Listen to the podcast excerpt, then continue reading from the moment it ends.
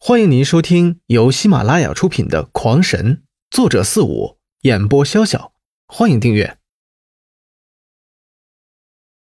第五十九章，奶奶个熊的，比小神的红瞳还牛！感情这会儿小神在外边忙活，你们却在这里看电视。嗯，好了，此宝我收了。刘辉当然不会见外。水晶球拿在手里，心念转向外，一个个刘辉陌生的村民一一的浮现在水晶球中，这些都是那六宗安排在村民中的卧底。刘辉嘴角慢慢的开始上扬起来，接着他的面容便渐渐的开始变化，他的变形虫灵技易容启动，几息后，老憨头便出现在了屋里。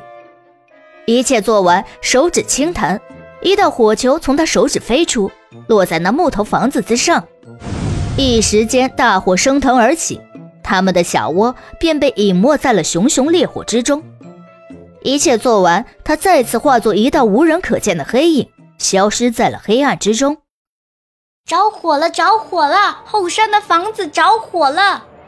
不知是谁第一个喊了出来，接着整个村子都乱了起来，人们纷纷的跑了出来。看着后山处刘辉母子的小屋，此时已是火光冲天。大家着实想不明白，明明已经一年多没有人住的房子，怎么就这般诡异的着了？快，我们的千寻法珠还在里面呢！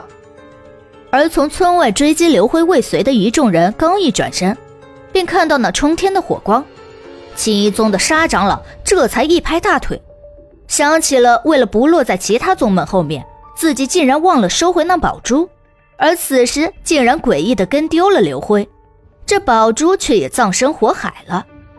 自己这下可是鸡飞蛋打了。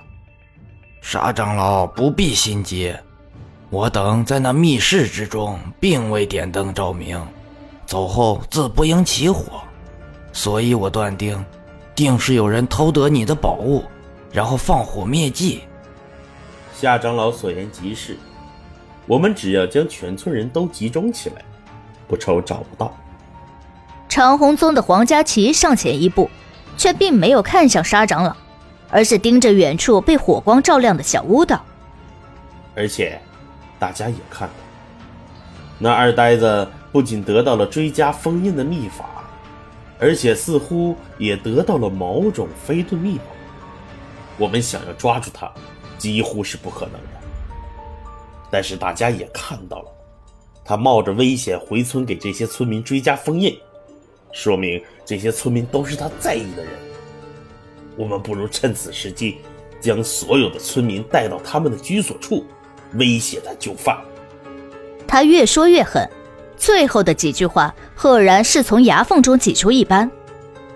对，如果他敢说一个不字，我们就杀死一人；敢说两个不字。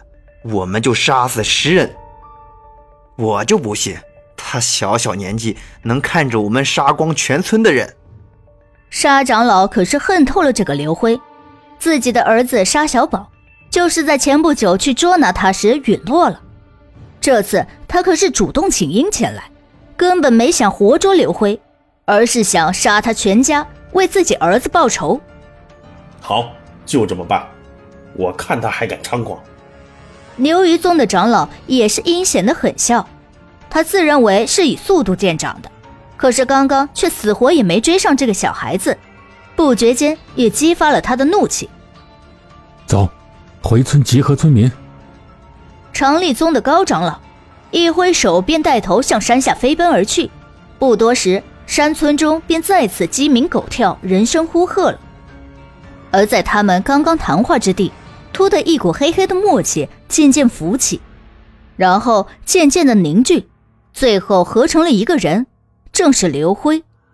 原来这是刘辉新绘制的墨替身，不仅维持的时间更长了，而且还可以多次聚散，更可以通过控制他的神念传递出他所看到和听到、感受到的一切。原来刘辉进村之时便担心会有追逃的场面。于是便偷偷的准备了墨替身，在完成了庄凯达的封印之后，他便巧妙地利用替身做出了出村的假象，而自己则使用了隐身术回了自家的小屋。哼，跟我玩，那咱们就好好玩玩。既然你们自己把水搅浑，我要让你们知道什么叫浑水摸鱼。此时，刘辉却是站在了庄清源家的院子里。